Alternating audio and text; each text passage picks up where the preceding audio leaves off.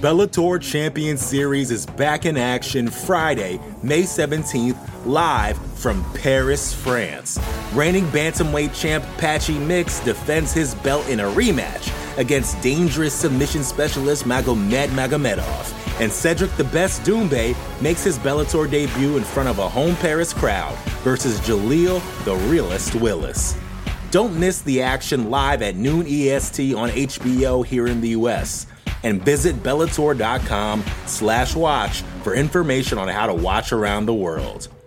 This is the very first time you'll be able to stream a Cedric Doumbé fight here in the U S, so make sure you don't miss it. You know how to book flights and hotels. All you're missing is a tool to help you plan that unbelievable travel experience. That's why you need Viator. Book guided tours, excursions, and more in one place. There are over three hundred thousand travel experiences to choose from, so you can find something for everyone. And Viator offers free cancellation and twenty-four seven customer support for worry-free travel. Download the Viator app now and use code Viator ten for ten percent off your first booking in the app. Find travel experiences for you. Do more with Viator. You're listening to the Vox Media Podcast Network. Yeah. Mmm. Mixed martial arts. Mixed Mike. Martial arts. Jose. U F C two seventy-two A K. Preview show starts now! I'm fired up. I am officially amped, everybody, because one of the U F C's most heated rivalries, as you can see the two men facing off right there on the thumbnail, it will come to a head tomorrow night. You heard it all by now. The full story, teammates, best friends, corners, right-hand man, roommates. Then things turned the opposite direction. Things went south. The friendship began to deteriorate, morphed into pure hatred. And now, a long time in the making, Colby Covington and Jorge Masvidal will settle it inside the hallowed octagon as we welcome everybody to the U F C two seventy-two live preview show here on M M A Fighting dot com. I am Mike Heck. I got a crew with me this week. Let's bring everybody up. Let's bring the whole screen up, the whole foursome. We got Jose Youngs in Las Vegas for a little while before his fight week continues on. He's got some cool stuff upcoming. We have A K Lee dancing away, fist pumping like he's just one of the Knight of the Roxbury Brothers. He's the Prince of Positivity. We have the B T L champion, Jed Meshew, with us as well. Let's get right into this thing. A K, stop dancing. Jose, w- let us begin with you. We've seen grudge matches and rivalries and former teammate battles for years. It's been a, a staple in combat sports, and you were probably on site for a lot of these over the over the last five or six years or so, but here we are a night away from Covington versus Masvidal. You've gotten a different perspective than all of us. We've had to watch the streams of these events. You've been in the building to watch them live. Where does this one rank for you in terms of heat, hostility, et cetera? Is this top three? Is it higher than that? I think it's top five for sure. Uh, off the top of my head, like Jones, D C is obviously a big one. Chuck Liddell, Tito Ortiz was a really big one. Uh, I know Brock Lesnar, Frank Mir, like like Frank Mir lost his commentary job because he said he wanted to kill Brock Lesnar. Then Brock Lesnar got in his face after he won. So like those are just all off the top of my head. I'm sure there's more, but this is right up there. I mean, it's got it's. I don't understand the the people that say this is work or this is a, this is fake or they planned this, because I really I just don't understand where that's coming from. Like maybe that's what people want and they're telling themselves, but this is legit. You don't compare a Cuban man to Fidel Castro as a joke. You just don't. You don't compare anyone. Like like you saw Jorge Masvidal's response. You've seen Colby Covington's response. So this isn't a joke. This is for real. Uh, I would say top five, uh, considering there's not even a title on the line, and this is headlining a pay-per-view. Uh, outside of the rivalry, these are also two of like probably the five, six best welterweights in the world. So it's just a high-level martial arts competition all around. So even if this wasn't this heated rivalry, a grudge match, I would want this over five rounds, and I just love this fight as a fight.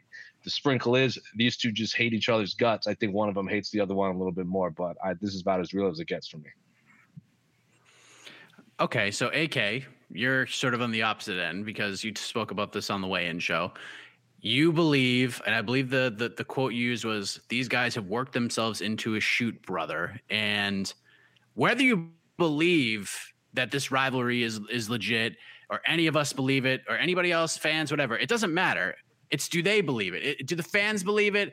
And when there is meat on the bone like this, A K, the U F C is about as good as anybody at promoting such a thing.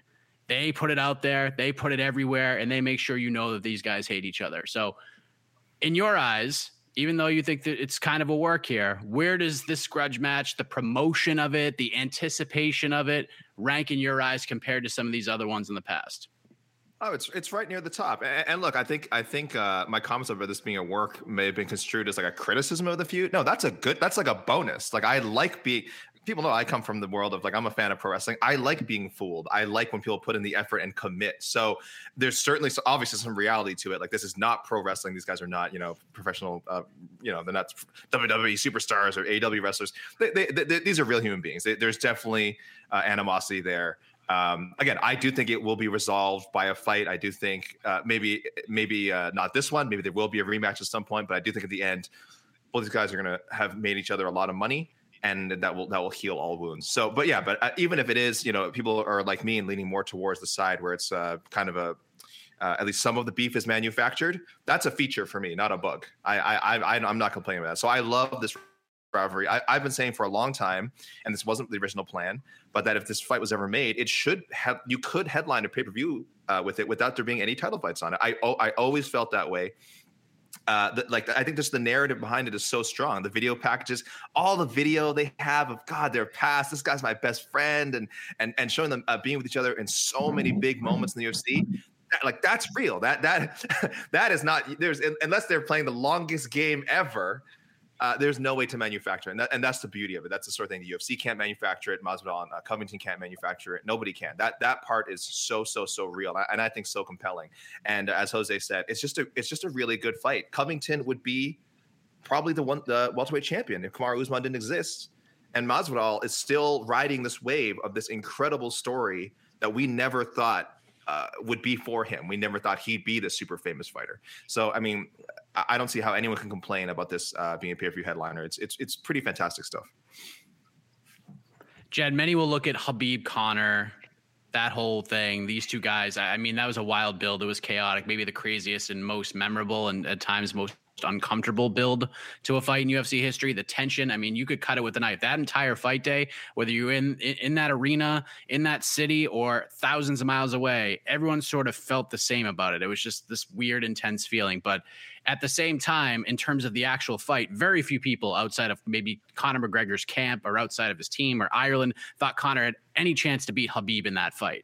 The fight happened. Khabib runs him over. It was to be expected. This one, a little more interesting. Sure, Covington's a big favorite, but Masvidal does have paths to victory, and it doesn't seem completely inconceivable for Gamebred to win this fight like it may have been for McGregor. So with that said, how do you like this build, this rivalry? Where does it compare in the in the history books for quote unquote grudge matches? Well, you know, it's it's hard because we had such a true and honest grudge match to kick off the year between Francis Ngannou and Ciryl Gane. Those guys just couldn't stand each other. So, I mean, look, this is a good one. Um, it's uh, it's it's not fake, but it is manufactured.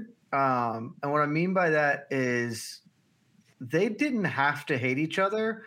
They, like, Khabib and Conor is a really good example because those two dudes were going to hate each other. There's no world in which they were not going to hate each other. Um, and it just so happened that this was the nexus upon which they crossed.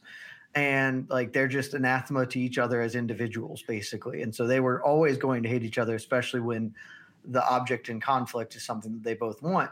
Covington and Masvidal, as far as I can tell, uh, it didn't start out that they, I mean, they obviously didn't hate each other as they were friends, but like the entire feud feels like it was fabricated at the start. It has now evolved into something extremely real, but kind of my read on it is just Covington thought that he is better than Masvidal based on gym sessions. Masvidal was becoming this star.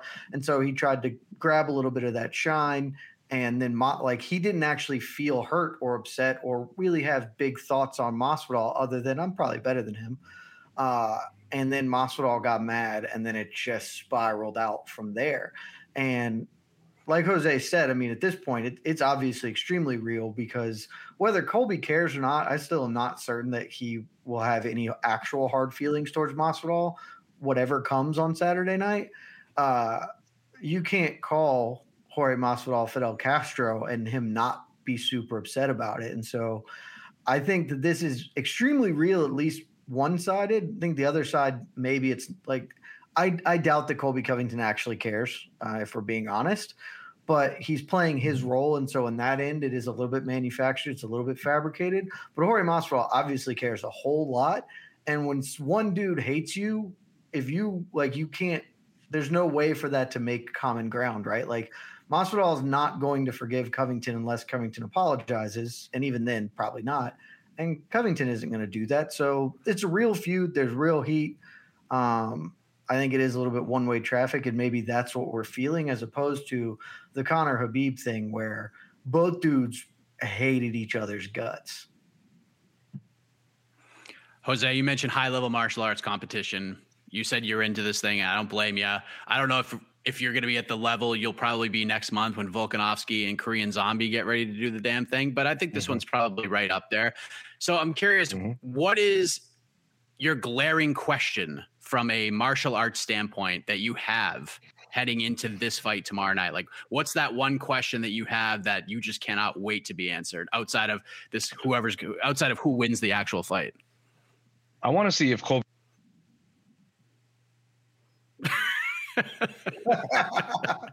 Every time. It's unbelievable. Unbelievable. Jed, oh, I'll go happened? to you. What do you think? Okay. What's the glaring question?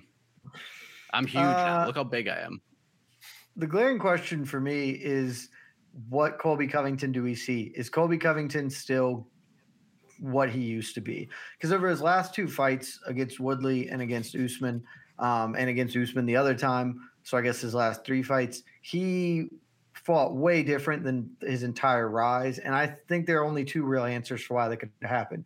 His come up was defined by his pace, pressure, and wrestling. He would just be on top of you. He'd shoot a lot. He was doing that thing and wearing people out, as Bisping calls it very stupidly, in my opinion, weaponizing cardio.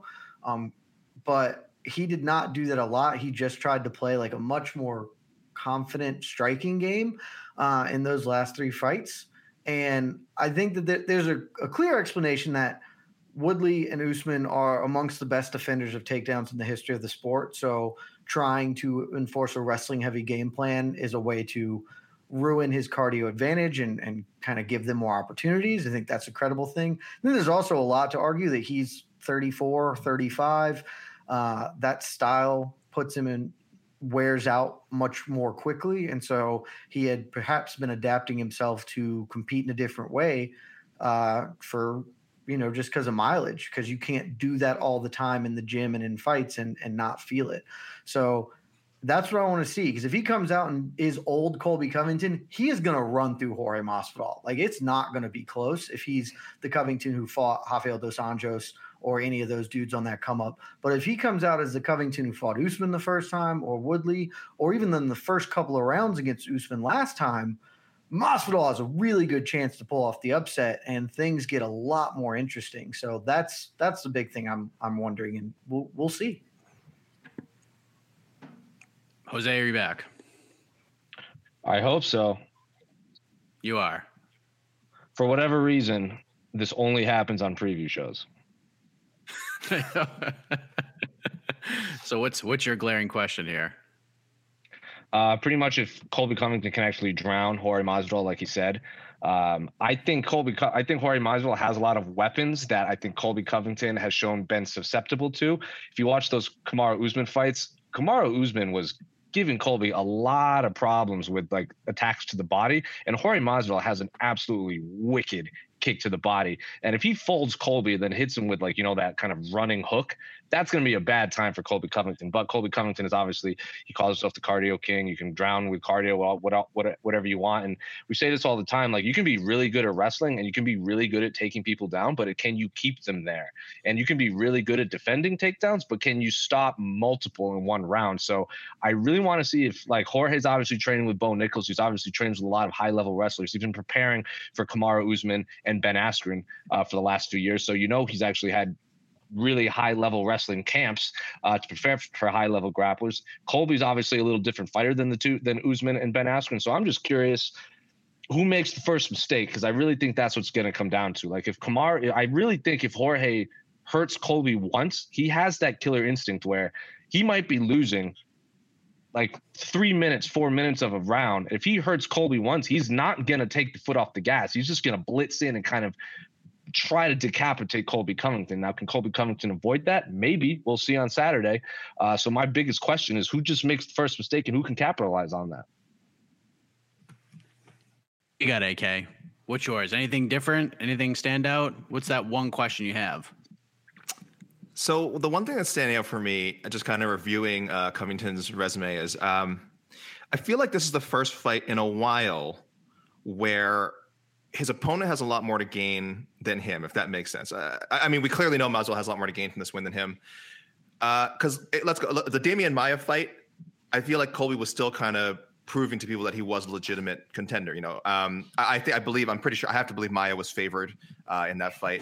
The R D A fight for the interim title, again, R D A was a former world champion, um, not at welterweight, at lightweight, but there was still a thought like, okay, well, Colby has to prove that he can beat a, a former U F C champion.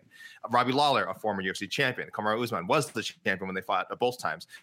E- even Tyron Woodley, obviously by that point, Covington was was heavily favored and, and had passed Woodley in most of the rankings. But again, Woodley had done something Covington never done, which is capture uh, an undisputed U F C title. So so that that that doesn't quite fit the the you know the story I'm telling here. But but I would say even then there was that need to to just put to rest that sort of that any question that that he was better than Woodley. Again, most people knew he was. Or that, at that stage of their careers, but seeing it was like, okay, well now he's, you know, there's no stopping Covington from getting another rematch uh, with Usman, which which is what happened after that. So this, but this is a different situation. This is a guy who's co- like coming for his spot, um, even though you know Masvidal has been around for longer than him and is arguably more famous than him. You know, so maybe the more a bigger mainstream star after that crazy year he had a couple years ago. Uh, but Covington is is defending a spot. He is the consensus. Uh, we say it, the U F C says that he is the number two welterweight in the world, uh, and I, I don't know. I don't know how that will affect him. Uh, he, he is a guy who he knows how to take care of business. Like we said, he's going to go in there with probably, you know, a similar plan as usual. Try to drown Masvidal. His his his style works for that. You know, he doesn't need to like adapt it differently for for people. Even though Masvidal is a different opponent than his last few guys, so I really. I'm really really wondering if that if there's even like a slightest shift in motivation or mentality uh, that could cost him. Um, So yeah, and and, and obviously Masvidal, I do think is the hungrier, is the is the, the hunter in this case. So we'll see how that uh, if that affects either guy. This is kind of interesting that I, that I just noticed, Jed, because you you've written a gambling article for U F C two seventy-two, uh, sort of a pick'em kind of a thing. The betting lines as we speak, according to DraftKings, Jed, Colby Covington the minus three thirty five favorite, Masvidal coming back at plus two sixty. Now going through history. If the line stays this way and closes at plus two sixty, Jorge Masvidal will enter a fight tied as the biggest underdog in his entire career, tied with his fight with Gilbert Melendez in December of two thousand eleven. Even the two sixty-one fight with Kamaru Usman, he closed it as a plus two fifty. So he will close tied as the biggest underdog he's ever been in his career, Jed, if this line closes where it's at right now. Are you surprised by this? Do you feel like this fight is lined appropriately? I'm surprised it'll be the biggest just because he really should have been a much bigger underdog to Usman the second time around. Um, but I guess there goes the power. I mean, that that's the power of stardom, right? You can talk people into thinking things that aren't true. Conor McGregor hasn't had an appropriately set line in his basically his entire career because the public moves it towards him when they shouldn't.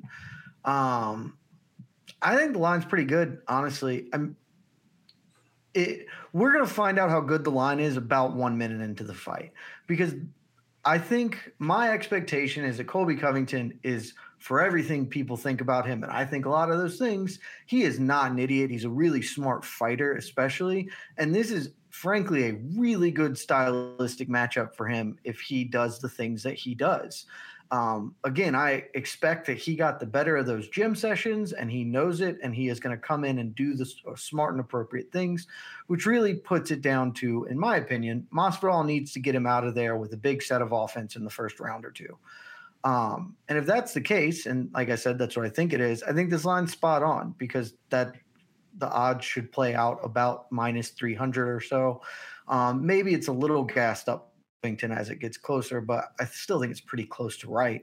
Um, but if if he's a little shop-worn, or God forbid he comes in and like wants to brawl it out with Jorge Masvidal, this line's terrible, and it's going to immediately be, oh, Colby's swing, swinging and banging with Masvidal. He should be the underdog. So we're going to find out really quick, I guess.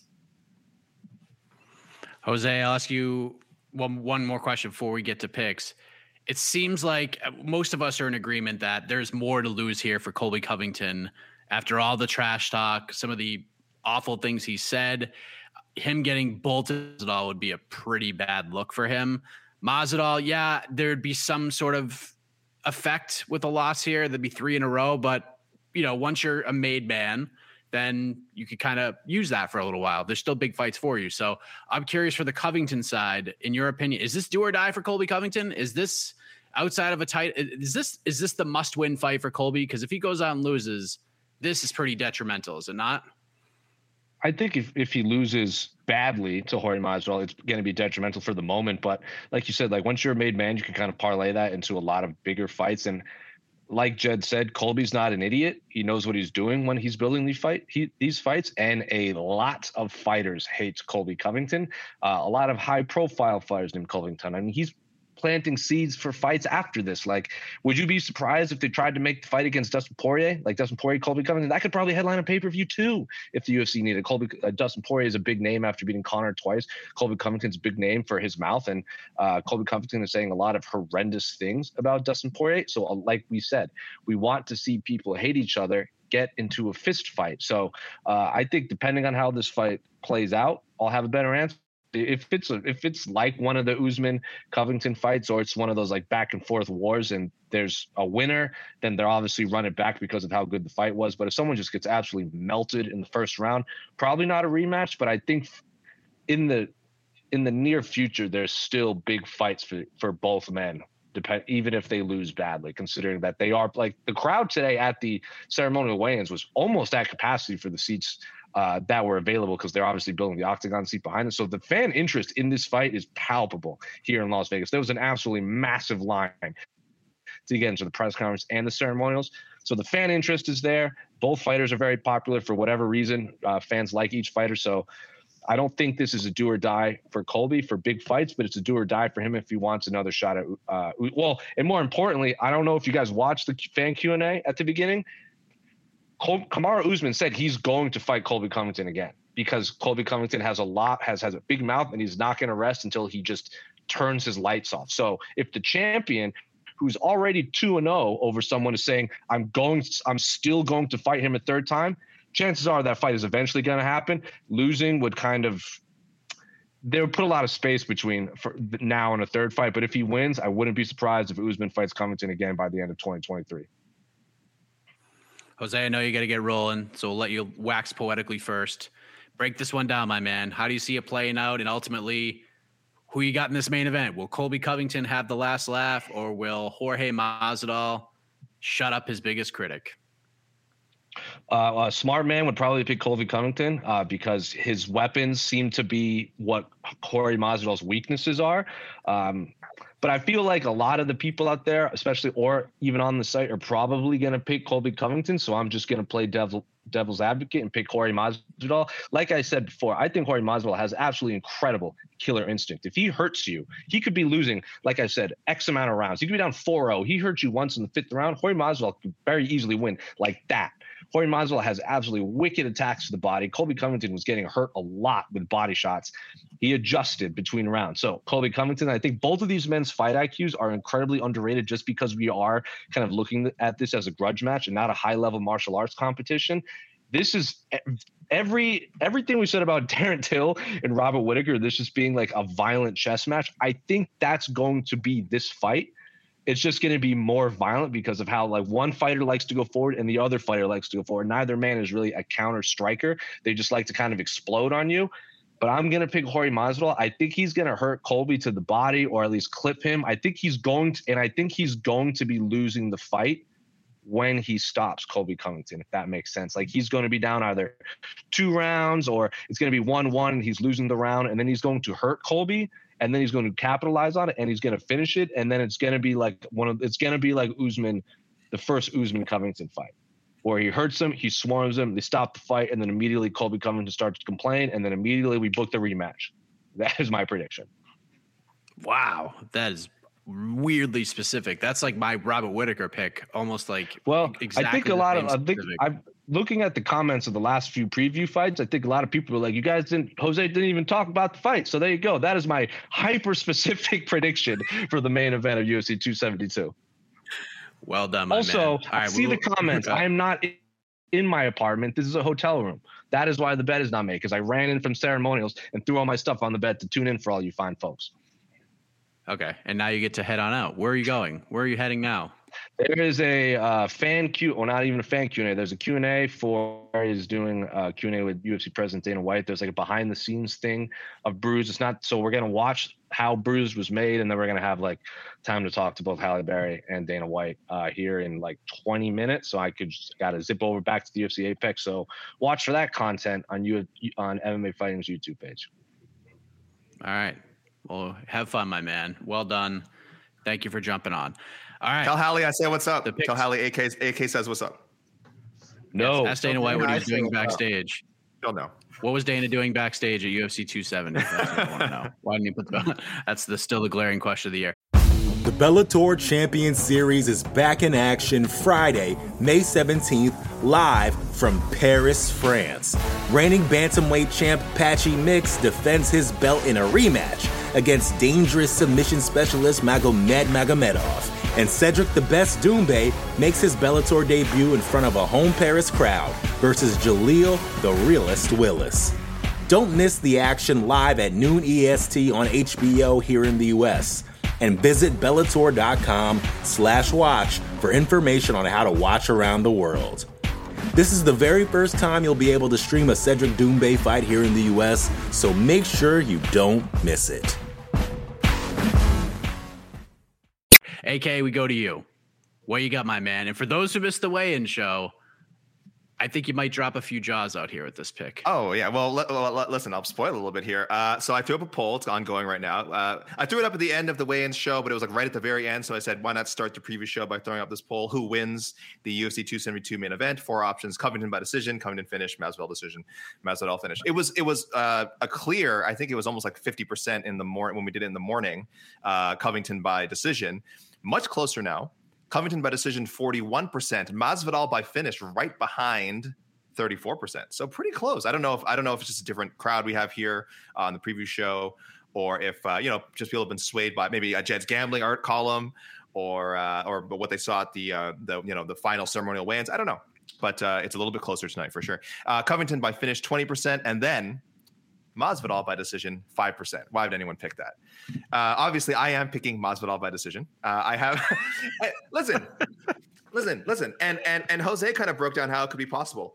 I, I kind of see it the way he says it, except I don't see uh, Masvidal being able to quite get that finish. I think he will hurt Covington uh, at least once during the fight, maybe in the in the third, fourth, or fifth round, maybe after a couple of rounds that Covington takes. And it, I could see it just changing the whole complexion of the fight. And all of us thinking like, oh man, that finish could come any, any minute now. And again, I, and I don't think he will be able to. I think Covington is super tough.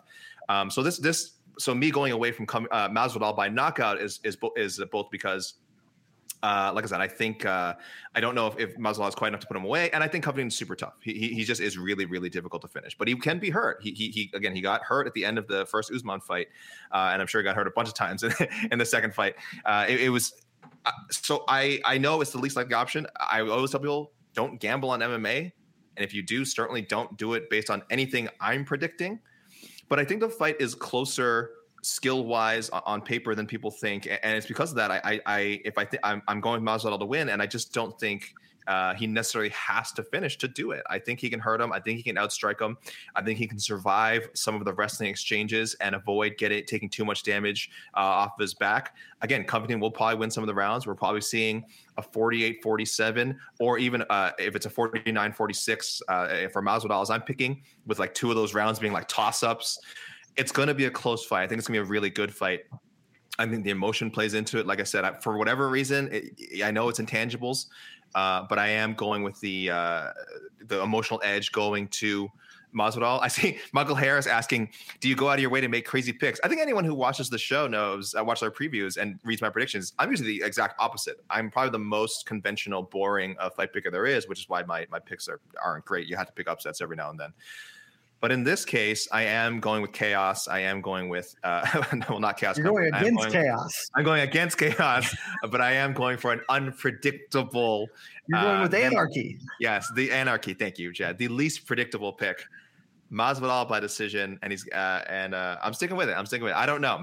I don't know why people think this is impossible. We've seen stranger things. Everyone seems to be convinced it's one or the other, Covington decision or Masvidal K O. I think it goes the distance, and I think Masvidal wins. Jed, who wins and why?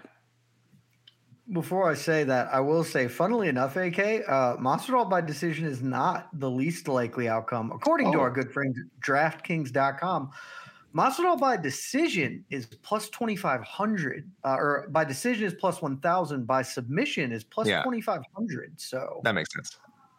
I don't, I think that makes way less sense. I think there's way more likelihood that Masvidal, like, club and subs him. Because Masvidal can grapple his ass off too, like a guillotine choke, well within play. Um, but I'm not taking that. Give me Colby Covington by decision. It's chalk, and I don't care. I'm taking it. Uh, I said it earlier in the in broadcast. I think that this is just an incredibly good match for Covington. Um, Masvidal, for all the work he's done with wrestlers over the past two years, in those fights with Usman, he still just consistently got backed up to the fence in straight lines. And that's where Covington does his best work, is pressuring you forward, getting you with your back to the cage, and then playing kind of a bad Khabib version of takedowns, where he's not a great top position controller. He's not bad, but he more prefers to float, let you get back up so he can lean his weight back on you, take you back down, weaponize that cardio, um, and and continue kind of sucking the life out of people. And That's that's what he does. He doesn't shoot a lot in the center of the cage. He certainly doesn't run forward and duck his head down like Ben Askren does. And the biggest thing to me is I rewatched all their fights coming into this. I wanted to, you know, have as, as much context as I could. And the biggest fight I'm thinking of here is Covington's fight with Robbie Lawler. Sure, Robbie Lawler is maybe not at the peak of his powers at the time they fought, um, but this is still Robbie freaking Lawler. And I don't care that Jorge Masvidal has some some fun K Os in the last couple of years. Robbie, I would way rather get punched by Jorge Masvidal than Robbie freaking Lawler. And Lawler came out in that fight against Covington, and he threw hammers right out of the gate. I don't think people remember because of the re- the way the rest of that fight looked, but he came storming out a la Masvidal in some of these recent fights and couldn't put Covington away. And if Robbie Lawler can't do it, I I just don't – I'm going to bet that Jorge Masvidal can't do it either. And if he can't get him away early, I think Masvidal is super tough, super defensive. He can survive, but I think Covington is is just going to – do that thing and and get the win the way he's drawn it up for as long as they've known each other, basically. I agree with a lot of what you said, and I, I've been thinking about the Robbie Lawler fight as well. It's it, it makes a lot of sense in, in context of the matchup.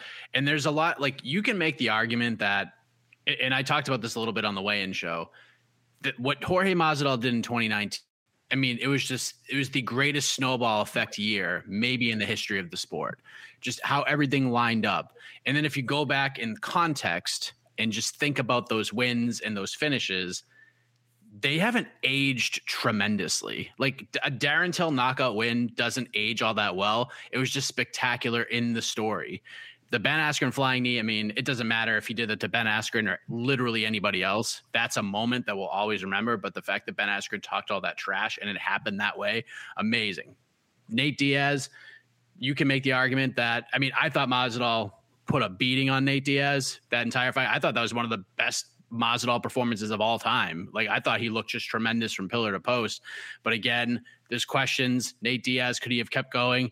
Would have been interesting to see how the fourth and fifth round went. But it was just this snowball effect. And I kind of head into tomorrow night with the same headspace that I had for the Covington Tyron Woodley fight. Like, not the exact same, but similar. Because if Jorge Masvidal cannot get up for this fight, if he isn't as motivated as he's ever been for this one, I just don't know if any other fight will.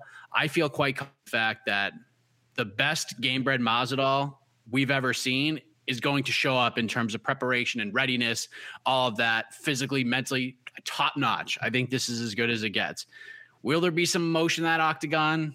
Sure, there will be, but Masvidal is a vet. He's seasoned. He's not going to go out there and get reckless. So this might be the best version of this guy that we've ever seen. Having said that, if Colby Covington shows up, and this is all mental, if he doesn't just go out there and just think, I'm just going to roll this dude, if he doesn't take Masvidal too lightly, if he doesn't just think this is an easy night at the office and doesn't take it seriously, Colby will win the fight. Because Masvidal has power, the knees, the body kicks, the accurate punches. The guy can crack, but Colby has a chin and a half on him, and he's taken some shots from, like you said, Jed, Robbie Lawler. He's taken some of Kamaru Usman's best shots and kept on fighting. No matter how you feel about the guy, Covington is tough as hell. He will get hit with the big shot. He will shake it off, and then he will throw two or three right back at you. Masvidal does great work to the body, the short hooks. He digs into the body so well, and if he can establish that like right away, that might make things a little interesting. But I feel like Masvidal can land early. He might even drop up Covington, but if he doesn't get him out of there in the first four minutes, this is not going to go well for him. So I think the fight should be lined somewhat closer, but this has forty-nine forty-six Covington written all over it. Maybe he even gets a late finish of some kind. You can prepare for wrestling. You can prepare to defend a takedown, but you cannot prepare, no matter how long you take, to match the kind of pace that Covington can put on you. It's freakish. It's freakish. thirty-four years of age or not, it doesn't matter. That pace is still going to be there. So I'll go Covington to win. Might have a tough first round, might be a little tentative, but he's going to get cooking. And once he does, it's going to be an uphill climb for Masvidal, in my opinion. Colby is a different fighter than when they last trained together.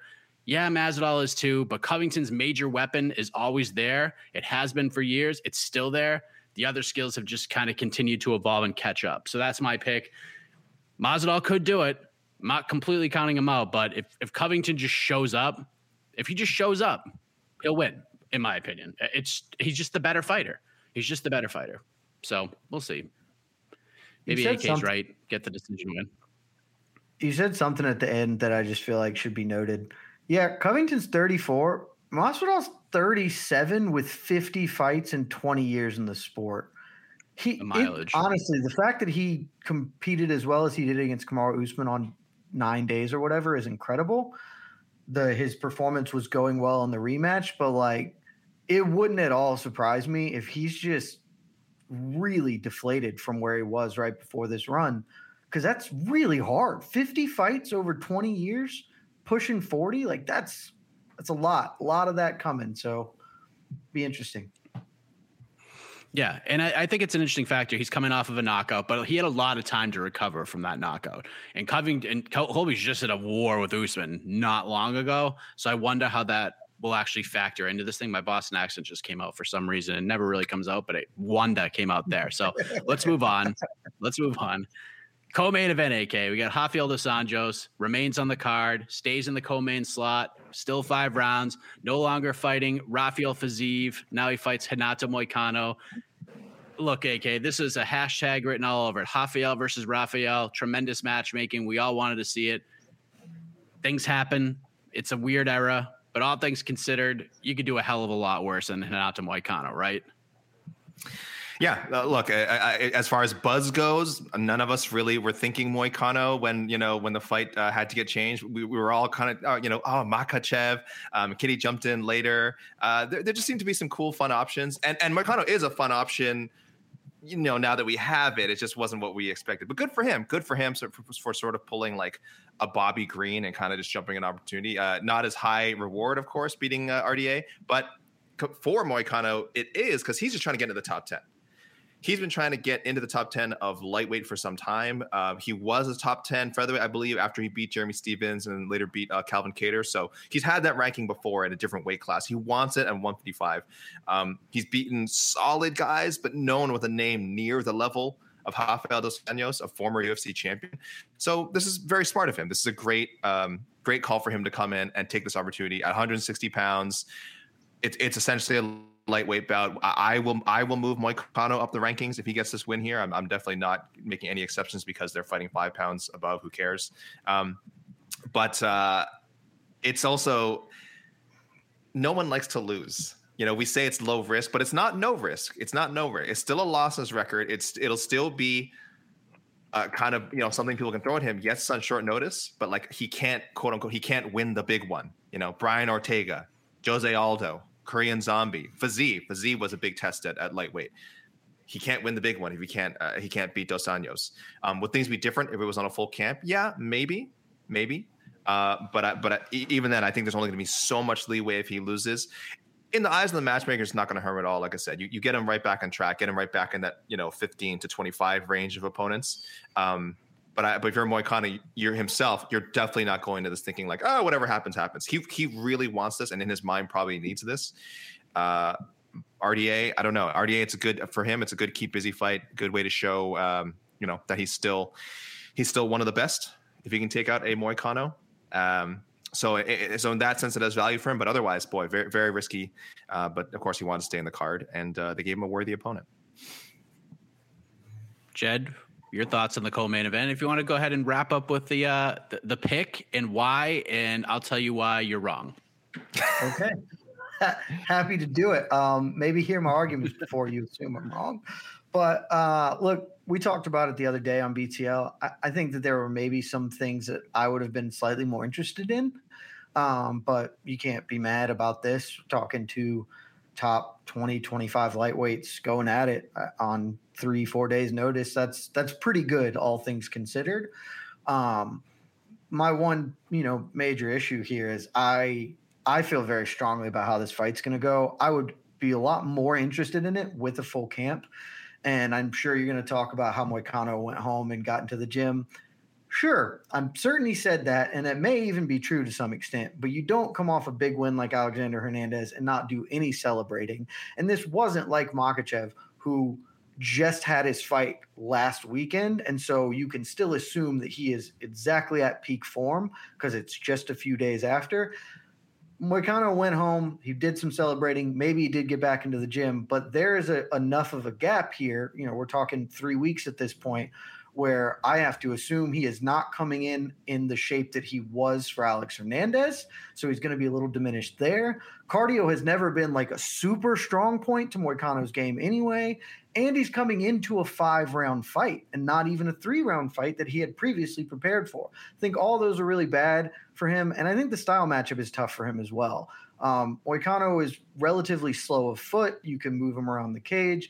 And Dos Anjos is one of, if not the premier pressure fighters, certainly in, in the lightweight division.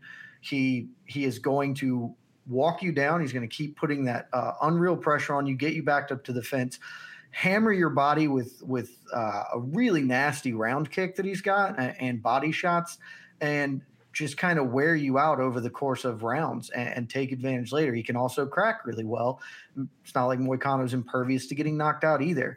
I think the only concern I have here for R D A is, like we talked about previously, he is also thirty-seven going on, you know, thirty-eight, a lot of miles, um, fewer fights than than Masvidal, I think, off the top of my head, but he he has fought a murderer's row, and, you know, we could be seeing, we could see that he isn't at his best, I don't think, anymore, but I don't know how far he's fallen because he was a welterweight. He dropped down. The Paul Felder fight, I thought he won convincingly, but Felder is also a really good style matchup for him. So it's it's tough to have a great gauge on how he is, but I think given the circumstances and the style match, I feel really confident that he's going to go out and just do vintage R D A stuff to Moicano, especially as the fight gets later. So I'm going to take him by either late, late stoppage in the championship rounds or just a, a pretty clear decision over five. A K, your thoughts. And then I'll get yeah, I, I'm going. I'm going R D A decision all the way. I mean, it's just I just don't think he's that far removed from where he was, like as a, you know, at his best. I, yeah, yeah, he's older, um, but we're talking about his resume. Man, does anyone over the last like seven years have a better resume than him? Like this is crazy. I'm counting losses too. I'm just counting like guys he fought. Like this is pretty crazy.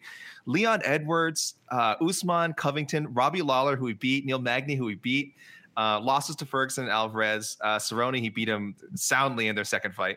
Uh, Anthony Pe- Anthony Pettis, Nate Diaz, Benson Henderson, and then Khabib before uh, a couple of fights before that. This guy fights just has fought nothing but like the the, the deadliest killers uh, in two in two weight classes uh, for the, the past seven years. And I just don't think Moicano, as talented as he is, I just don't think he's at that level yet. Maybe he will be someday. Maybe he'll rise to that level someday, and uh, and R D A will fall to that level. I just don't think they're quite crossing uh, that section yet, where where Moicano is is good enough to beat him. I just think uh, R D A is one of the one of the you know most underappreciated fighters of all time. He he he's. Uh, even some of the fights I mentioned, like the Covington fight, that fight was super competitive, right? So even against the best of the best, even when he loses, you see how good he is. Um, and Moicano's just not quite there yet. So I, I can't, again, I, I this is me normally doing these safe picks. I can't go against R D A yet uh, in this scenario. I think he's just uh, just more experienced and just a better fighter right now. If you're a newer fan, I highly recommend you go back and you watch Rafael dos Anjos's, like after the Khabib loss, the next five fights he has, the Jason High knockout, the Benson Henderson knockout is brutal. He whooped Nate Diaz. He put a beating on Anthony Pettis over five rounds. I mean, this was an absolute mauling for twenty-five minutes in a title fight to become the champion. I mean, this was a vicious beating. And then he just disposes of Donald Cerrone. He loses to Eddie Alvarez, and then things start to fall apart. And that's kind of what happens in the sport when you're fighting the quality guys. But go watch that five-fight stretch because this guy was at the top of his game. He was unbelievable. I will say, when thinking about this this fight in particular, the five rounds worries me a bit on the Moicano side. Skill for skill. I'm with you, Jed, one hundred percent. I, but... I do think X's and O's, I think Moicano matches up with R D A very well, especially in twenty twenty-two. He's the better striker. He's the better boxer. I think he's got the better jiu-jitsu at this point. R D A, like you said, Jed, he has the style that could just wipe you out down the stretch. The takedowns, the level changes, the fence work, like you said.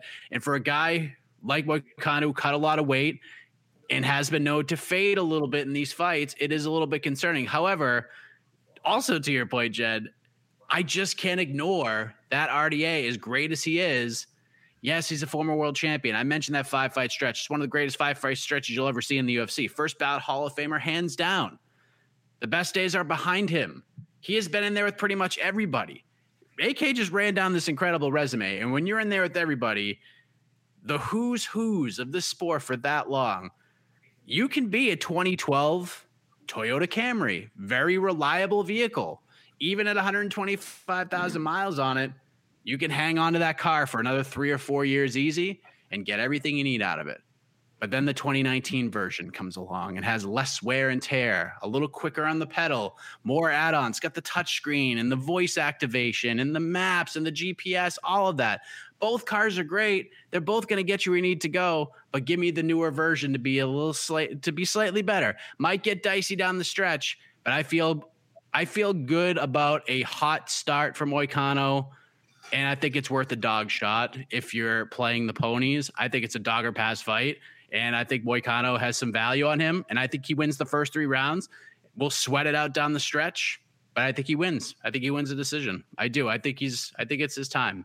I think it's his time. And we're going to be talking about Renato Moicano fighting for a world title in the next two years. Probably not.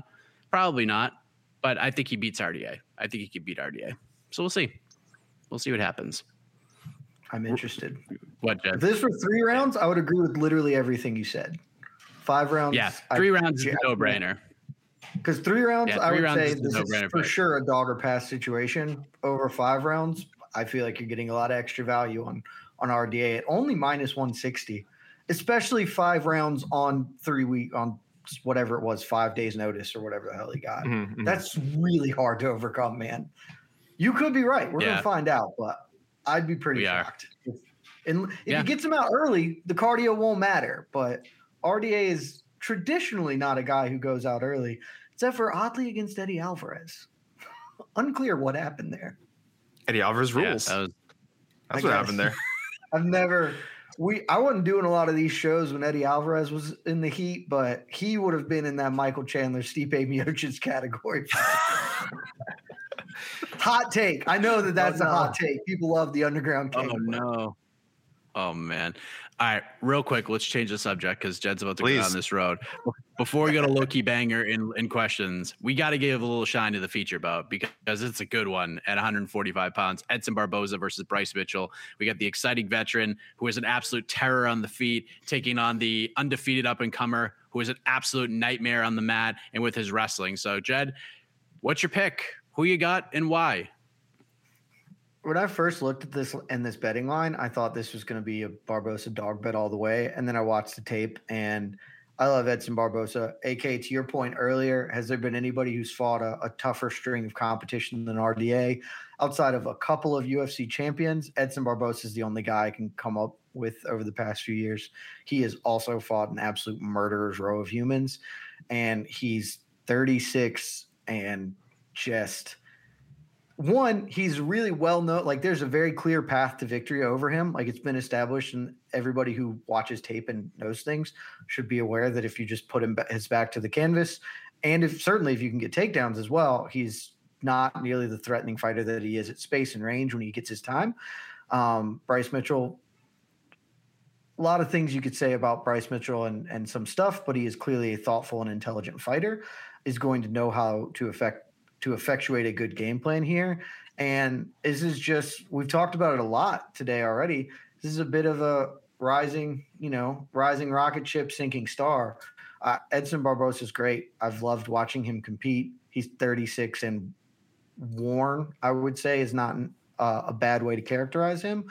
And Bryce Mitchell is, is just on the come up. Um, if Barboza can keep the center of the cage, this fight gets way more interesting really, really quickly.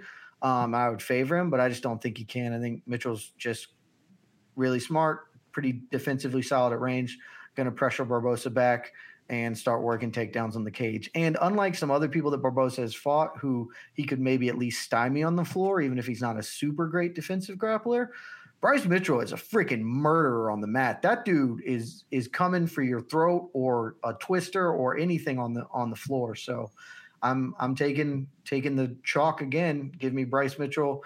Uh, I've officially picked uh, third round submission, but you know anything could happen. A K, you you are you with Bryce here, or do you think Edson can get it done? No, man, I'm going Brazilian vet again. Give, give me give me give me the older Brazilian guys. This is where I'm. That's R D A I picked already. I'm going with Edson Barboza too.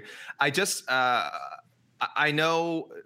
that that you know grappling is the way to beat Barboza, but I, I just you know I don't quite put uh, Bryce Mitchell in that Khabib category or or even the Kevin Lee category, and maybe I'm wrong. Maybe at featherweight he is you know as good as at least as good as like a Kevin Lee.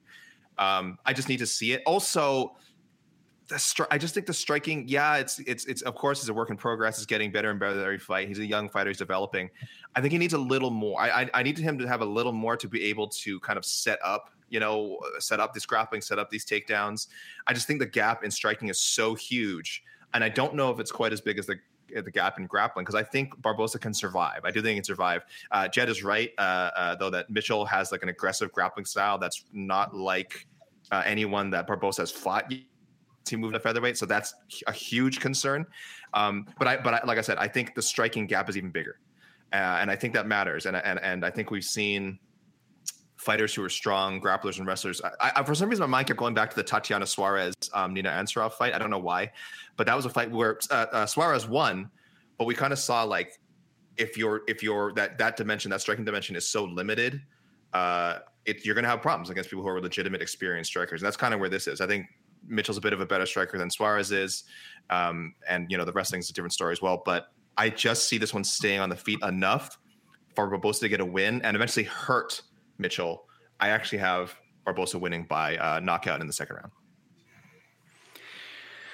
I'm, I mean, I'm I'm with Jed here. I mean, what a moment it would be for Edson Barboza to to hand Bryce Mitchell his first loss. But I just feel like Edson Barboza is in for a nightmare of a night. Like, this is, Bryce Mitchell's not going to come out here and like get into a striking stance with Edson Barboza for even two seconds. He's going to get shot out of a cannon and take him down in the first five seconds of this fight. And if he doesn't get it, he's just going to put him against the fence and he's going to keep trying to chain him. He's going to go to a single, to a double, to a single, to a double, and then he's going to take him down. And maybe Barboza gets up, but guess what's going to happen? He's going to get taken down again. And then he gets back up again, and he's going to get taken down again. And eventually, Bryce is just going to take you down, and then you're not getting up. Like, it's just so hard to change course. It's so frustrating when you know it's coming and you can't stop it. So I think this is going to be the Bryce Mitchell coming out party. I think he's just going to I think he's just going to wrestle him to death. It's just going to be awful. Like, Edson's just going to be so frustrated at the end, and like, you're going to feel for the man. It's just going to be one of those things. This is just a nightmare matchup for him. So, and who knows, maybe we'll see Bryce Mitchell on the Joe Rogan Experience next week after, after this victory. But I, I have a that's feeling guaranteed. this is, yeah, this is, this is, a not, lit, this is like the litmus test. And, uh, yeah, I think Bryce is going to go out there in thirty twenty-six at Barboza. Like, this is not like, going to be a fun night for him. Like, Bryce popping up. Bryce, uh, listen, Bryce popping up on the Joe Rogan Experience is like minus four hundred, if not higher. That's that's going to happen. I don't know if it's next week or the week after. That's going to happen. Oh, okay. Week after. As we say, he's got the truck convoy in D C. He's probably got to make uh, so. Oh, God, right. Oh, no. Oh, man. All right, we got to move on. Kevin Holland versus Alex Oliveira. That's going down to one seventy. Kevin Holland, a big favorite in that fight. And then the main card kicks off with Sergey Spivak and Greg Hardy. So let's go to low key banger, and then we'll go to some questions before we get out of here. Jed, low key banger.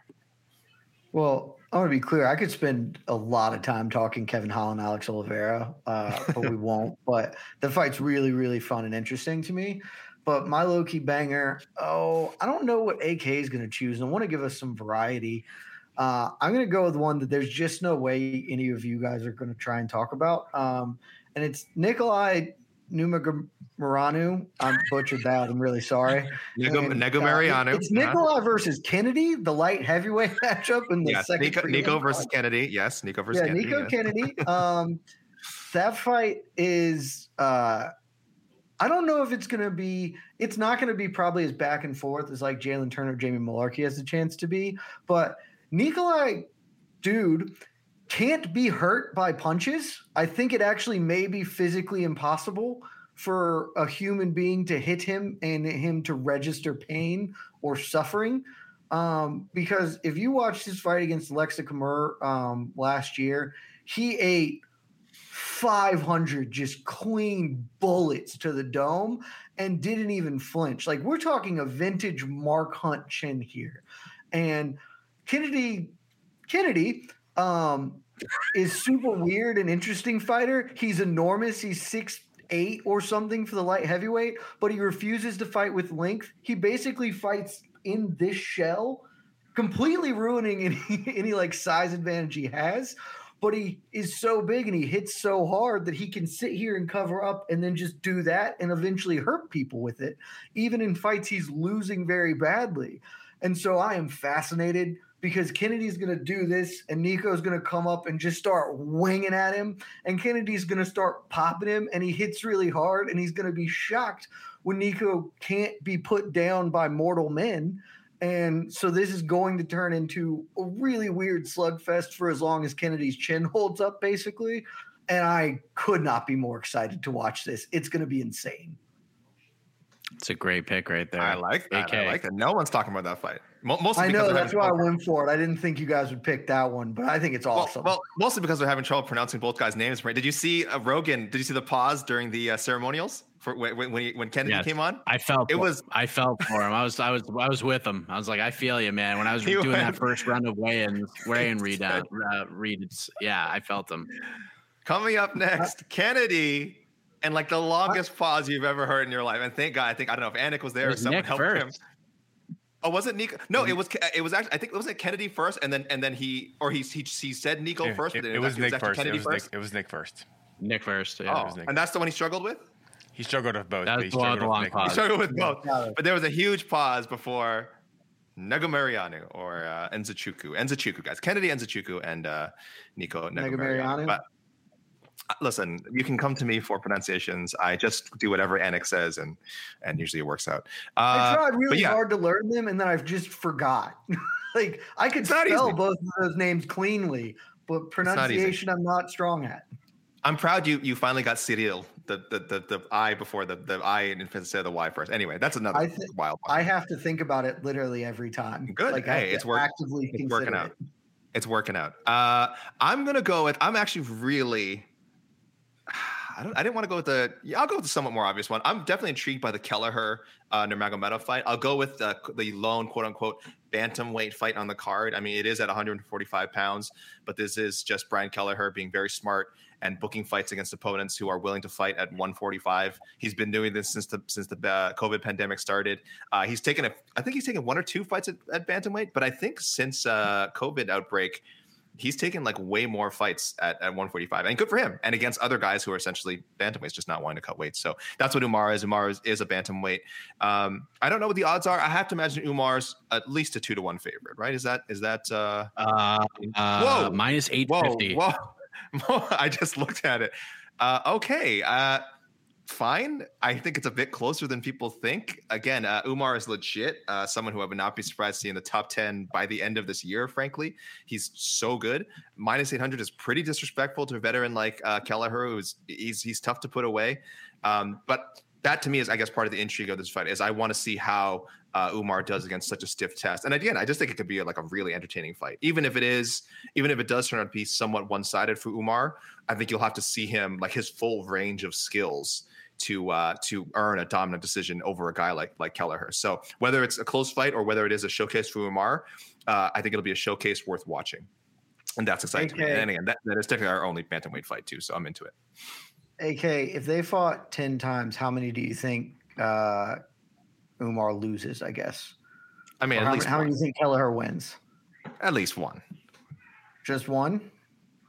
Pro- probably one. No, I don't know. Like, I think it's competitive, okay. but I no, mean, so gosh. I, that, that drives to the point, because people say this all the time. Uh, that actually means the odds are perfect.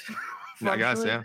So minus eight hundred is like ninety percent probability of winning. Right, so right. So they fought ten times. Kelleher wins one. That number just feels really big, but once you get over like minus three hundred, you're the the probabilities are really running together pretty closely, so it's not like that disrespectful. I think it's actually and I want, probably close to a correct line. And I wonder if it moves. Do you, uh, Mike, do you have what it, it definitely moved? It definitely did not open at minus eight hundred. Right, but it's still pretty still pretty no high. Like, at least at least probably five hundred or something, right? It's probably uh, it opened yeah. at minus. I bet it was five or six. Well, minus five seventy-one it opened. Minus and five, wow. So then just people just pouring on onto the Umar. Yeah. That's a so lot, got, lot of parlay money on that. A lot of parlays okay, so, getting busted if Kelleher pulls off the upset. So at one – wow. So the minus eight fifty was a jump up, like a giant jump up, because at three o'clock Eastern time, money, so much money came in on Umar. He was a minus twelve fifty favorite at one point today. Wait, so what? How much of an underdog is Kelleher? So like around plus six hundred? Uh, let me uh, see. Usually the further that track, they actually, yeah, plus six is right. Right. I've got minus nine hundred uh, for Umar at DraftKings, mm-hmm. plus six for Kelleher. Maybe the, maybe the fix is in for Kelleher. Maybe, maybe the, again, the line is more to move the Kelleher line than anything. No, don't gamble, people. Don't bet on M M A. Kelleher. Kelleher got up to a plus seven fifty when that line bust, busted up to a minus twelve fifty for, for Umar. But some money coming in on Kelleher. Some, it's driving it back down. Um, I mean, obviously, if you are if you are going to bet well, on M M A, you should bet a little bit on, on a bet like this. Yeah, and you should bet. Exactly. You should do like Bellator, like you show they're like five dollars on Kelleher. If you are if you are going to bet on M M A, you do something silly like that, like five bucks on or, Kelleher. And, yeah. Or if you go to M M A fighting dot com. There's a wonderful gambling guide that's posted. Oh, and in that, that, if you're trying to have a good time, I'm going to shamelessly plug something real quick. Do it. Because I think it's maybe the most fun bet I've ever found. Uh, Colby Covington, Jorge Masvidal to end in the first sixty seconds, plus twenty-five hundred. So, you know, if you're thinking another big-time knee from Masvidal, another early yeah. baptism, let's have fun. Plus twenty-five hundred. There you oh, go. There's the uh, the Jed Meshew the fun pick make- of the week. long yes. shot of the week. I, right there. The long shot of the week. There you go. My low-key banger will be the first fight of the night. Dustin Jacoby versus mm. Mikhail Olegzaychuk, because good fight. It's just it's just going to be so fun. Dustin Jacoby is such a great, well-rounded striker. He's gotten so much better.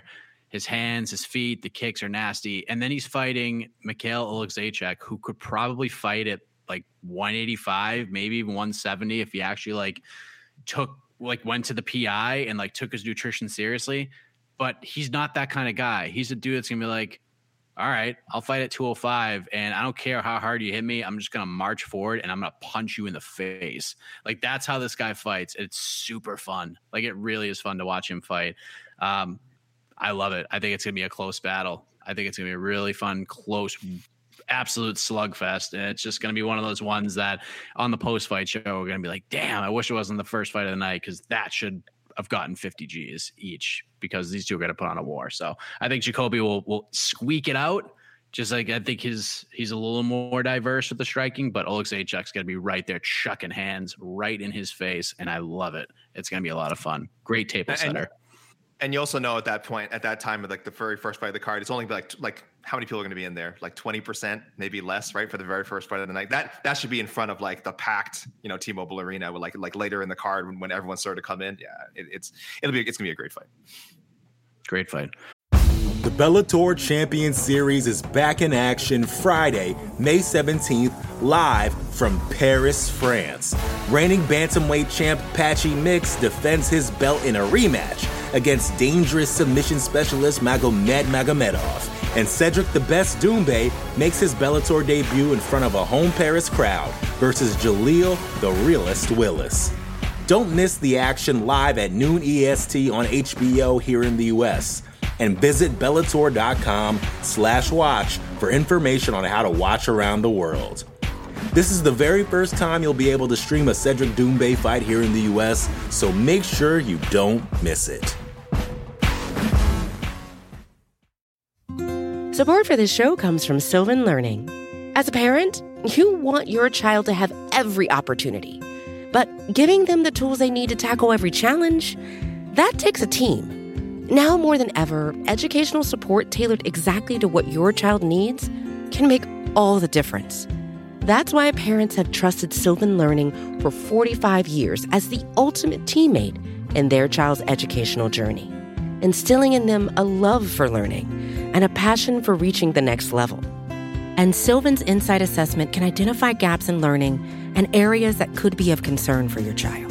It's a three sixty degree view into your child's learning that you can't find anywhere else, and helps ensure that your child didn't miss something in school that might put them at a disadvantage in the future. And right now, it's the best price of the year at twenty-nine dollars. Go to sylvan twenty-nine dot com to learn more and get your child's assessment for only twenty-nine dollars. That's S Y L V A N twenty-nine dot com. Okay, let's go to the peeps. Let's try to get a couple questions in here. This is a big card. We went longer than normal, but I don't care. It's a big right. card. Let's talk about it. And I love this peeps. Train because I look like I'm I look yeah, like I I'm nine feet tall. Yeah, there you go. Towering like over a giant. Yeah. Absolute um, giant. Wait, the, while, wait while the Jed's all tiny. There, hold on. There is a poll. I I did throw a poll, guys. Uh, will you be ordering U F C two seventy-two? And by the way, people, obviously, I'm specifically I specifically use the word order. Will you be spending the seventy-five U S D and paying for U F C two seventy-two? I think people understood the question uh, because the results are not not favorable uh, for the U F C. sixty-one percent no. sixty-one percent no, they will not be ordering, which means doesn't mean they won't be watching, but it sounds like they don't want to plan to shell out that seventy-five. Mike, A K, we talk about this a lot. Is this is this fight passing the mom test for anybody? Is are we getting are we getting texts from non-M M A folk asking about it? Yes. No, well, not, not texts. I walked I walked my dog around the neighborhood, and I have, there's a gentleman in my neighborhood that I, I see from time to time, old boxing fan. And I walked around. He's probably in his sick, upper sixties. And the first thing he said to me was, uh, Mike, that Scarface guy is fighting that that Trump lover. seven two, right? Because those two hate each other. And I was like, you're right. And, and literally, I'm just walking my dog, minding my own business. And he yelled that out to the whole neighborhood. Mike, I need a follow-up uh, question. Is is that old man also from Boston? Because you live in low South Carolina right now, and you just hit a real he's heavy from New Boston Jersey. Accent on him. Oh, okay. He's from Jersey. He's from Jersey. Okay. Uh, so I will say, that, if I that thick Jersey accent, got that Northeast. If I, okay. If I showed a picture of Masvidal to my mother and said this guy's fighting, she uh, I, I'm sorry, I just said I didn't say this guy's fighting. I just showed her. She would say, "Oh, that's a famous U F C guy." So she would know him as a famous U F C guy. She might not know his name. Uh, Covington, Covington, she wouldn't. I think Covington, she wouldn't. She wouldn't recognize. Um, which is weird because he's been in probably as many high-profile fights as Jorge has been over the last couple of years. But uh, I think Masvidal maybe just stands out a little bit more. Mm. Um, no. So doesn't. So I would say does not quite pass the mom test though. The name the name would not register. It would not would not ring a bell. Is this a fight card you would you would introduce a non-M M A fan to? No. Like, oh, you know what? This is a you, you should come over and watch this card. This is, you know, the you you want to introduce them to U F C fighting. Is this one of those cards? No, it's a really good fight card, especially if you're a hardcore fan, but there's no storylines for people to gravitate to outside of the main event. If I'm trying to get somebody in, I'm um, just like, hey, next month, clear your schedule. It's April ninth. Yeah. Hard on April ninth. Yeah, it's a good yeah, answer. I think I, I think with the Covington Masvidal stuff, you'd end up being like the uh, a couple of memes. You'd end up either being like the guy at the baseball game talking to his girlfriend meme, or the John Sil- or the John Silver Anna Jay meme. That's kind of a version of that. I, I think it's the meme maybe. With the guy yelling at the girl in the club, going like, "Yeah, that one too." Exactly. They're all the same idea. Yeah. So man, yeah. So these guys used to be friends. They used to they were best friends. Bitter rivals. But then and, then and then this guy became so famous. He got a five second knockout, and then this guy became famous because he's like loves Trump, and it's like there's a whole like there's a lot of layers to it. You would but end they up both love Trump. But they both love Trump. But they who both loves love Trump, Trump more? Crazy. I mean, this guy called this guy Fidel, and it's like, oh, sh-. And that's when it really went off. And then, no, it's a whole thing. No. N F T. Too much to explain. The briefcase. Too much to, too much to explain. Oh, no, I'm gonna go. I don't know if we can talk about that again. All right. Um,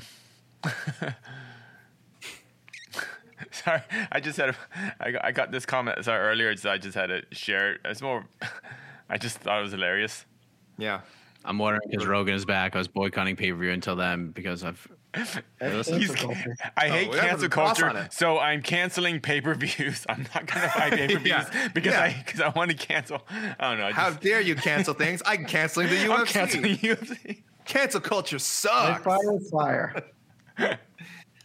I think. Thank you for your comment. Um, Galaxy brand. Galaxy brand. Thank you for your.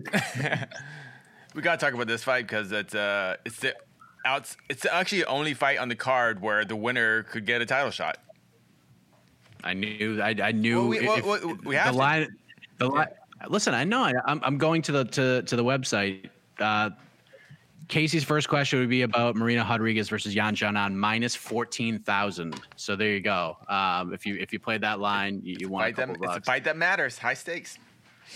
Could the winner of Marina and Yan jump over Esparza and get a title shot at Rose? So jump over Esparza. I think we can all agree that that nothing either of these women do will make will will do that at this point. But what do you think, A K? Like I, I feel yeah. like if I don't know if you agree with me, I feel like if if Yan Xiaonan wins, she's not fighting for the belt next. If Marina wins, she is fighting for the belt next, but she's gonna have to wait for Rose versus Carla, whoever wins that fight. Is are you on the same page?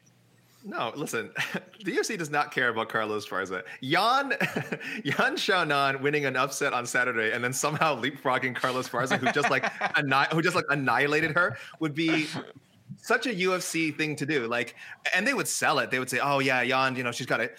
Again, oh, that huge China following. You know, she's a star over there, just like just like uh, Zhang Wei Li. I'm sure that's the way they would sell it.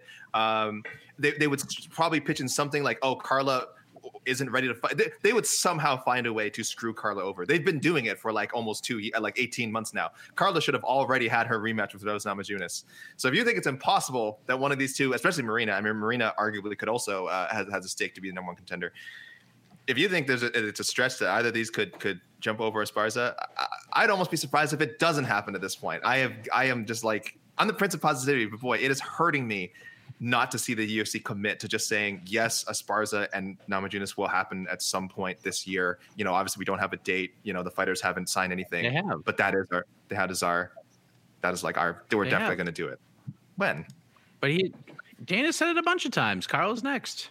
it took a long time like, to get there. No, I just don't. I'm just. And, and as he said it recently. Has no, said it David recently. Does say a lot of stuff, right? I in the last couple months. I think. I think. Brock I, I Lesnar think he, isn't fighting in the U F C again. I don't know David if I missed it. Listen, I don't know if I missed it or just chose not to believe it, or I, I just it has. I think it has no effect. I think. I think until it's until it's we we've got two sources reporting it, you know, and we're and we're the ones reporting it, or someone credible reports it. I just don't believe it. So Yan would be so egregious if she got the title shot over Esparza. But if it happened, I mean, do you really think I, I'd be like, oh, no, that's there was no chance. They, they they have been finding ways to screw Carla Esparza for years out of a title shot. It shouldn't happen. Uh, Marina Rodriguez, I would have less of a problem with.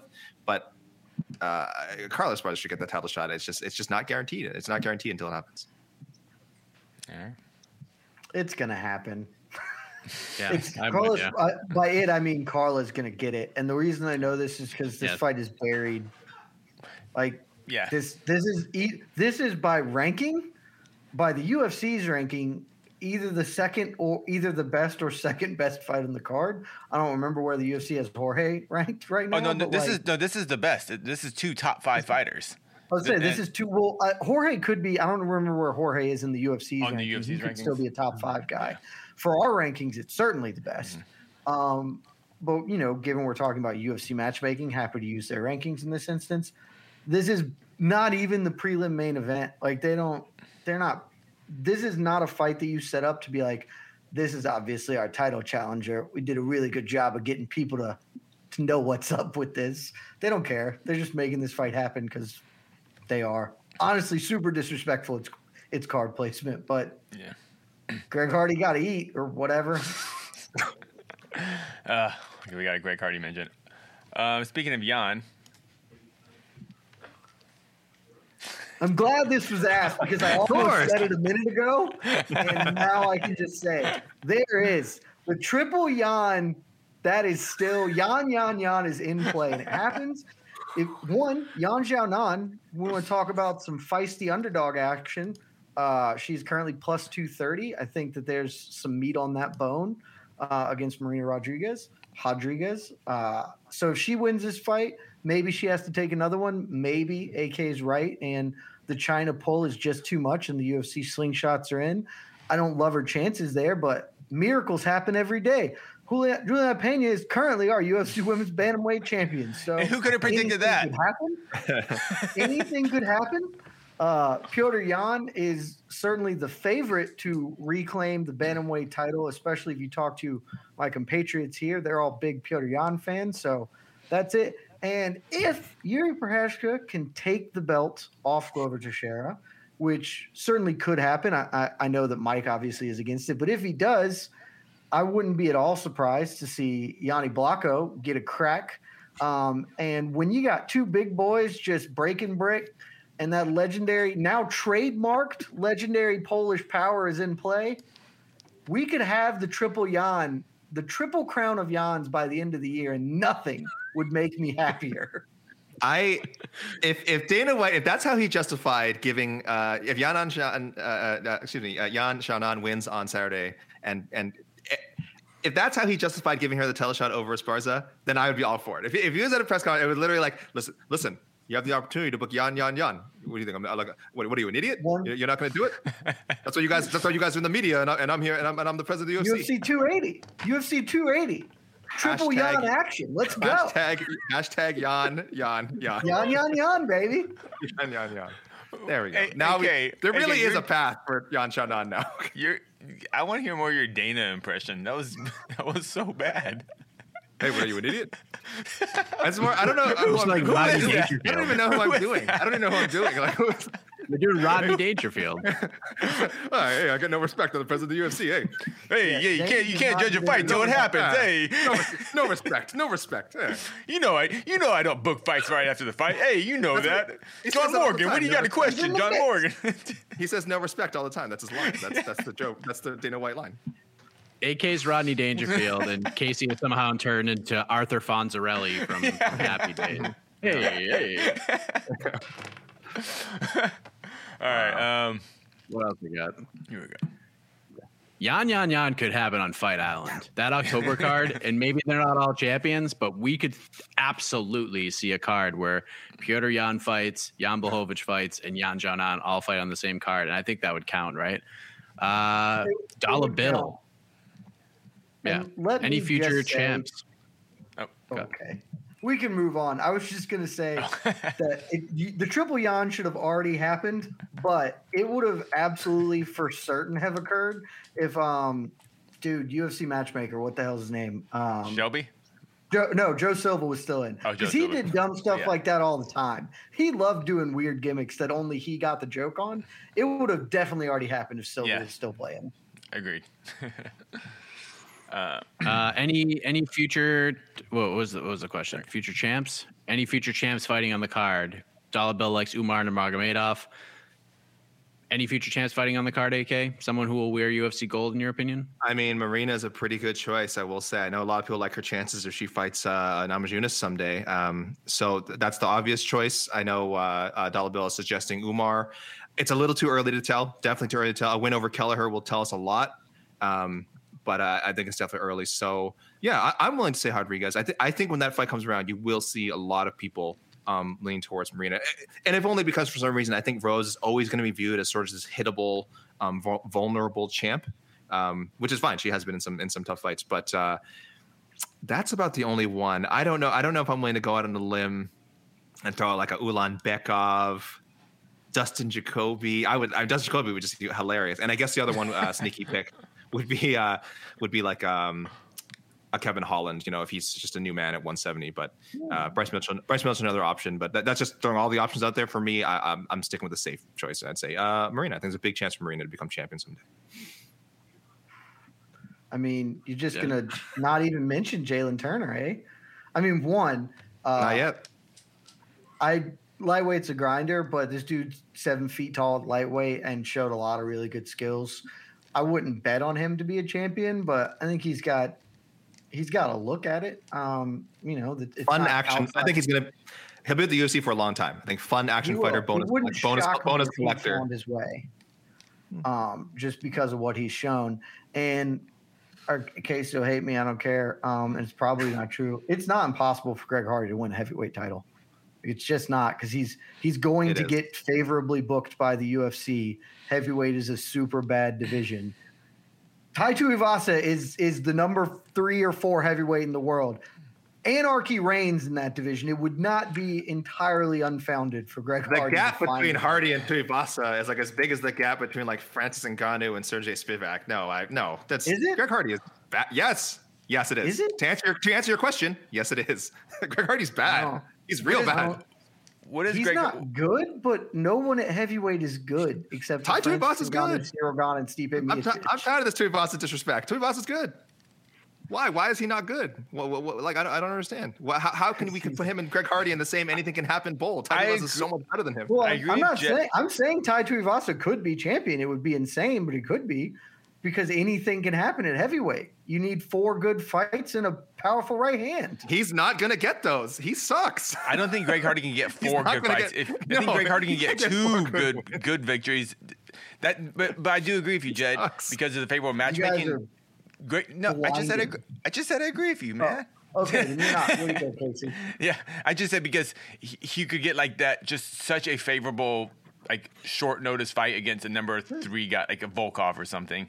And then yeah. we'll give him a title shot. And then, yeah, just. He caught Volkov. He got, he got his Volkov, chance. And it he wasn't lost. close. He didn't look anything well, like he belonged. Well, because it, the the time, it was a time zone issue. So he got he needs to do sure. it again. Yeah. Sure. Oh, my God. Look, I. Get out of here. I understand that nobody likes Greg Hardy. And I'm not here to say that anyone should like Greg Hardy. I'm just saying that people with less natural ability and athleticism have made incredibly productive careers in this sport, and he is going to get a favorable booking and get to fight as long as he okay. wants. And there's then a the, world where it happens. I wouldn't bet answer, on it. Hold on, hold on. But I the answer to this question is the answer to this question is literally anyone at heavyweight can be champion. Oh yeah, I mean, okay. anyone. So Spivak, Spivak can be champion. Spivak, so mention Spivak. Okay, right. that, then, then that's yeah. fine. If we're saying anyone can be, I'm just saying anyone can be. Okay, then that's fine. I mean, if we're using that criteria, yeah. So. Listen, this the reason that fight is is opening up the main card is because it's not getting out of the first round. Either Greg Hardy is going, going to absolutely decision. destroy. It is going decision. I know you've jinxed it, Mike. No. You've jinxed it so decision. bad now. Not no. that I believe in that sort of no. thing. No, I, I'm with no, Mike. I'm not. This is... no, I am. I'm also picking first round finish. I am picking first round no. finish. Greg, Greg Hardy is either going to knock Sergey Spivak into the third row, or Sergey Spivak's going to take him down one time and punch his face in until the fight is over. Like, that is it. That's literally how this fight plays out. If Sergey gets one takedown, the fight is over. And if he can't, Greg Hardy's going to knock him out. That's that's the fight. That's how it's going to work. It's probably going to last ninety seconds, and it ain't going to be pretty, but that's how it goes. If Sergey gets a takedown, he wins. If he doesn't, he will lose, and that's it. How did... Did Greg Hardy go twenty-five minutes with Volkov or three rounds? I three believe rounds. He went twenty-five. Or was yeah, it only but three? It was like a, oh, but it must that wasn't a main event. That wasn't, wasn't yeah, it? Three rounds. I was fairly certain that was. No. It wasn't a main no. event. Oh, it wasn't. You're right. It was the, okay. the co-main of that card. Good, good yeah. call. Because that was also the Zabit Calvin Cater, which oh, wasn't even okay. five rounds. Oh, yes. Yeah. Oh, no, right, no, there, right. was, there was no five-round fight by that. Yeah, okay. Yeah, no, that was also a three-rounder. All right. All right, I'll take two um, more. I don't care. Good point. We, we got uh, we, we got the Maria Agapova Marina Moroz handshake, no. but it was it was very reluctant. It was a very re- reluctant uh, handshake. I, my, my man, my man from Markham, Nivathan Kuganantam, another friendly Canadian, having asked this question. Uh, no, I, I, I mean, oh, go ahead, Casey. You first. I feel the beef was before this actual real war started. And of both fighters really representing their countries, I feel like uh, they were like, okay, we're going to fight tomorrow, but let's cut it out with the whatever, the the the, the, the bitter rivalness. That's all I felt happened. Bigger things are afoot. Yeah, that's all. Yeah, yep, agreed. I'm glad they shook hands. I was I was yeah. a little shocked by it. That was a great that was a great face off. That was probably the second best face off of all. Uh, I well I done. was a little. I was a little sad because I was the one I was I've been pushing that like, oh, this is such an insane deep feud for the longest time, and they're gonna they're gonna kill each other after the fight, and but uh, no, obviously it is a good thing given given what's going on in the world and, and Marina Rose's uh, home country. I mean, uh, yeah, I don't see how they could. I think it puts a lot of things in perspective. Um, I, I think it's hard a little hard to walk back some of the ish that she said about um, uh, you know uh, about Ag- Agapova, but um, t- you know time heals all wounds, and of course again stuff like this really makes you think about what's important and. Uh, yeah, I, I, I think them being respectful was a good thing. Just the uh, the degenerate fan in me wanted to see wanted to see that feud carry over for the weekend, but uh, such is life. All right, a couple more. Do a poll. Do you want Colby and Jorge to be friends again? I don't I do care. Not care. I, yeah. I don't. I'm sorry. I just yeah. I, I just don't care if people hate each other or friends. It doesn't. Just as long as you aren't outlandishly disrespectful, I, I could not care. What? Oh, yeah. and uh, well, Colby has been borderline well, well, now. Otherwise, yeah. it's fine. Okay. Well, I, I brought that up because I want to bring this question up now. Uh, David Sennett, can we get A K and Jed to squash their beef while we have them here? I, I think no, Jed has our, beef with pretty much everybody at no, M M A fighting, our, and I don't think our beef with no one. They all come from me. Our uh, the tension is what creates the magic. I mean, him and I collaborate weekly on Miss Fist. Makes fire, uh, baby. Yeah, yeah, exactly, exactly. You can't have everyone. I mean, there's different kinds of chemistry. Of course, my best friend Mike and I, you know, have the, the hottest M M A podcast in the world with uh, On to the Next One. But that's a different kind of chemistry, right? It's a different kind of chemistry. Uh, Jed brings, like I said, Jed brings that spark. He brings a fire. It's a fire that you wish, you know, you could, could that sometimes gets out of control. Uh, that you wish, frankly, sometimes you could just extinguish, uh, but that is not an option. Uh, he is he is full time Jed now, as we know. You've been get, you guys have been getting. You guys are so spoiled. You're getting more in your life than you have ever gotten, plus a little Drake Riggs sprinkled in in the mornings. So yeah. uh, what a lovely what a lovely concoction uh, we have now at M M A fighting, and, and it just keeps getting better and better. So no, there's no there's no beef with us. All right. And this was uh, just because this question was a, this is for me, super deep cut question from Sugar Pooper. Is Casey the cameraman that got super close to Rogan's face? Yes, I am. And um, it wasn't my fault. It was a very dark room. But Rogan was kind of rude. Just so this was for U F C Fox One, and me and Ariel. Ain't you wrestled? Yeah, me and Ariel did an interview of Rogan after the fight, and it was in a dark hallway, and we needed a camera light. We needed a light on it, And since Rogan's eyes weren't adjusted to the light, when I turned the light toward him, he was like, get that camera away from me. And that's all it was. So, oops. So you, but you've been trying to cancel Joe Rogan yeah, for like yeah, a long I'm trying, time. I'm trying. Yeah, this yeah. is the long. This was this a is the long, long game. game. This is the long game. Yeah, that's pretty amazing. That's uh, that's impressive. That beef. Right. There is a beef that needs to be squashed. Yes, I'm a little uh, upset at A K because he mentioned the hottest podcast on planet Earth onto the next one, but he didn't mention that we're going live on Sunday to do a little ah, promotion yes. for said podcast, eleven a.m. Eastern after oh. U F C two seventy-two to do some some matchmaking. But it's okay, it's all right. We uh, we compliment each other in other ways, and it's it's all good. So are we done? We're done, right? Well, yeah. One more, one more. Just I, I, there's some just some positivity. I just out there. saw that. Yeah. I do have a law degree.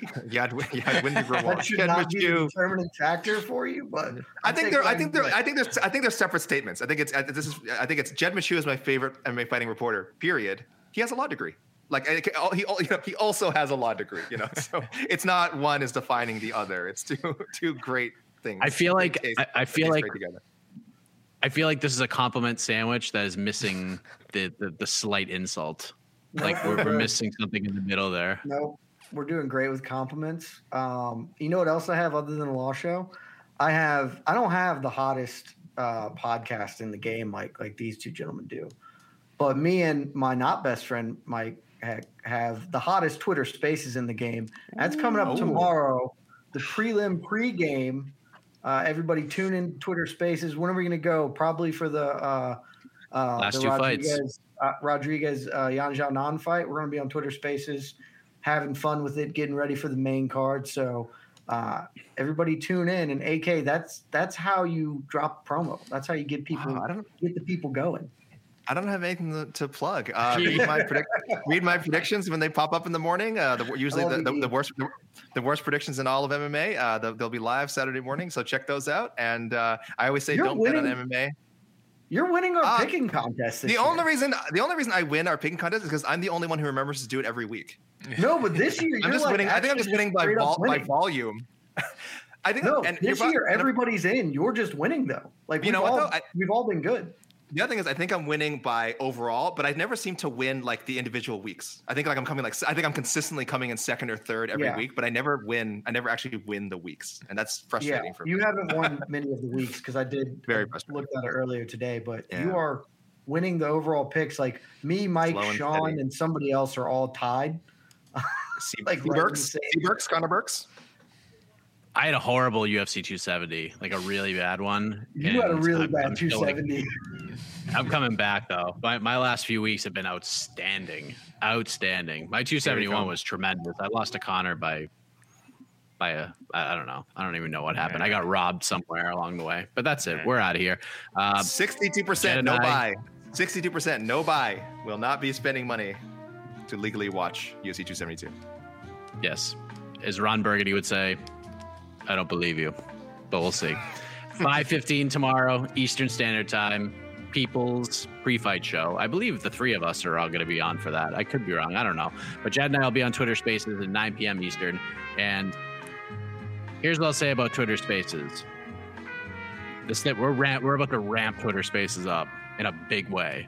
So stay tuned. Announcement forthcoming sooner rather than later. Uh, it's big time ready stuff. For that. Killing it. We're going to do some Join stuff, the community. So, it's uh, a fun time. Yes. Get some sleep tomorrow or tonight because tomorrow's going to be a very long day and a very long night. So get ready for A K, for Jed. I am Mike Heck. Big shout out to Casey on the ones and twos. We'll see you tomorrow, everybody.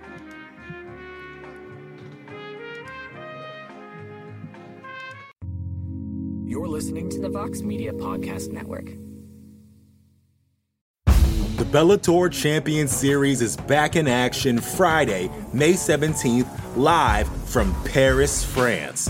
Reigning bantamweight champ Patchy Mix defends his belt in a rematch against dangerous submission specialist Magomed Magomedov. And Cedric the Best Doumbé makes his Bellator debut in front of a home Paris crowd versus Jaleel the Realest Willis. Don't miss the action live at noon E S T on H B O here in the U S, and visit Bellator dot com slash watch for information on how to watch around the world. This is the very first time you'll be able to stream a Cedric Doumbè fight here in the U S, so make sure you don't miss it. More to-dos, less time, and an infinite number of tools to keep track of. Sometimes doing business has never felt harder, but you don't need a miracle to hit your goals. You can just use HubSpot, because their all-in-one customer platform can make growing your business infinitely easier. Imagine this: high-quality leads, fast closing deals, wildly happy customers, and more benchmark-breaking quarters. It's not a miracle, it's HubSpot. Visit HubSpot dot com to get started today.